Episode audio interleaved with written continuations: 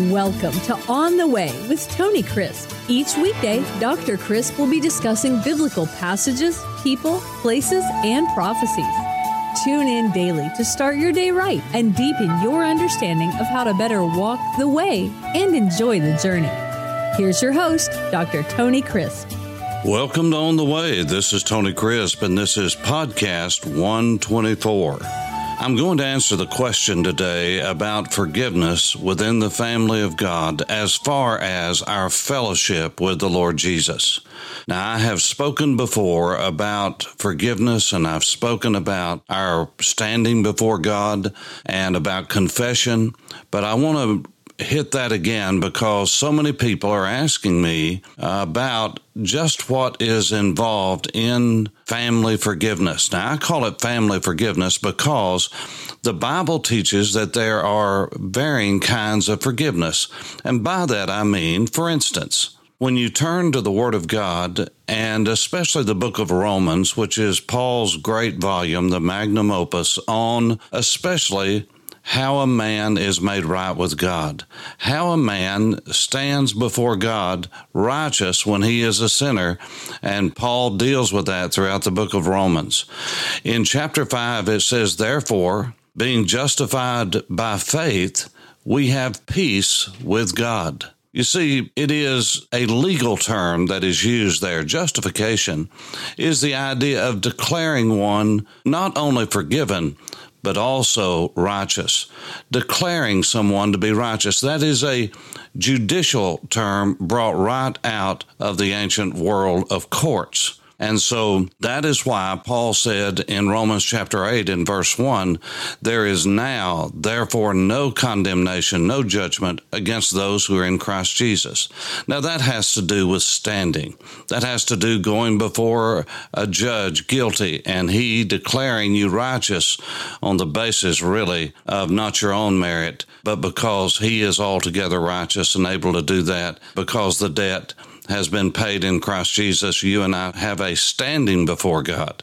Now, that is all legalese, and that is true, and it's right, and it's just because the debt has been paid for our sin. The penalty for our sin has been paid, which is death and separation. And that's exactly what Jesus did. He paid the sin debt. But when it comes to the family of God, we're not as though we were standing before a judge and our innocence or guilt is being determined or our standing is being determined. For instance, in 1 John chapter 1 and 2 and 3 and 4 and 5 for that matter, we're talking about the family and those that are within the family of God. We've already trusted in Jesus. We've already repented of our sins. We are already in a relationship with God and that relationship is eternal and it's maintained by the Lord Jesus himself. That's why the book of Hebrews says he is able to save to the uttermost those who come to him seeing he ever lives to make intercession for them. And so our salvation is not in question. Our relationship is not in question. But for those of us who are children of God, our fellowship is maintained through obedience and confession of sin. And sometimes we just jump right over that. Yes, we are forgiven, but if we are wanting to live in the wonderful fullness of God's Spirit and we're wanting to walk with Him on a daily basis, then that requires the grace of God enabling us not to just have His presence, but obedience enables us to enjoy that presence. Don't ever forget that. Of course, the grace of God enables us through the righteousness of Christ to have the Lord in our lives and have a relationship with Him. But it's the same grace of God that enables us to obey Him and to walk in a way that's pleasing to Him. The Apostle Paul said, whether by life or by death, my aim is to be pleasing to the Lord, for Him to have His smile upon my life. So, how is that maintained? Well, the book of First John says that talking to believers, not talking to lost people, talking to believers, that if we confess our sins, He, God, is faithful. That means He'll do it every time. And just, that means He's justified in doing it because we're in a relationship with Him, not of our own merit, but out of the merit and the obedience of the Lord Jesus. He is just in doing it. He will forgive us and cleanse us from all unrighteousness. Not only will He forgive us, but He will wash us. And that's the language of the family and to the family. And so sometimes people say, well, I confess my sin, but you know, I still feel like I'm not doing something right. Well, maybe it has to do with your understanding of confession. There's other reasons for it, but I have found out that many people think confession is admitting their sin or listing off their sin.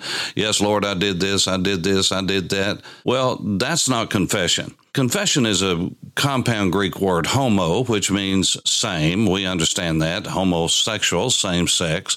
So, homo is the word for same. Logeo means to speak or to say. So, confession, homologeo, means to speak or to say the same thing. The prophet Amos said, How can two walk together except they be agreed? And so confession is really agreeing with God. It's saying the same thing that God says. Now, what does that mean? It means saying the same thing about our sin that God says about our sin that it is abhorrent, that it is filthy, it's dirty, it's ungodly, it's ungracious, it's lack of gratitude, it's total disobedience. It is shaking our fist in the face of a loving, wonderful, gracious, merciful God who has given us what we do not deserve, has withheld from us what we do deserve. And so when you understand that you're agreeing with God about sin, you're talking about the exceeding sinfulness of sin and that involves repentance and turning from it. So sometimes we get the idea that confession is just saying, Lord, I sin. No, that's not it. It is saying, God, you're exactly right. You've brought this to my mind, and there's no excuse for my behavior. I am not a victim. I made a deliberate choice to do that, no matter what people have done or said to me. I made the choice to do that, and I am guilty. And Lord, I want to turn from it and I want to ask your forgiveness and cleansing and washing. And God, help me never to do that again. And you see, that's not only agreeing with God that it is sin, but agreeing with God about the remedy for it, and that is repentance and walking in obedience. You see, we get this idea, well, Lord, I sin, but there is no but. That's being a billy goat Christian. You're always looking for a but, a way out, a justification. There is no justification. We do what we do because we're sinful and because we're not allowing the grace of God to enable us to walk in obedience. And that in itself is sin and a slap in the face of a holy God. And so He is our Father, and we want to obey Him and please Him, not just when people are around, but to do it as unto the Lord and we need to walk with God when we are in the presence of others and when we're not. You see, what you do in your privacy when no one else is around, what you allow your thoughts to drift to and to dwell on when no one else is around, that really shows the attitude of your heart. And so the attitude of the child of God is to please the Father in heaven. Any other attitude than that needs to be confessed and repented of and forsaken. And we need to run to the Lord Jesus and cling to Him because He is always chasing after us. And I am so grateful to God that we have the scriptures as an absolute, infallible proof that will never lead us astray. If we confess our sin, if we agree with God about our sin, not just that it's sin, but to repent and to to Him, and we will do that, then the Bible says that God will forgive us. He's faithful to do that. He'll do it every time, every time. He is faithful to do it, and He will cleanse us from all unrighteousness. And so I pray that God will help you to appropriate this in your life today as you walk on the way. This is Tony Crisp. Thanks for listening to On the Way with Tony Crisp. Tune in every weekday for information on biblical passages, people, places, and prophecies. Fridays are for your questions.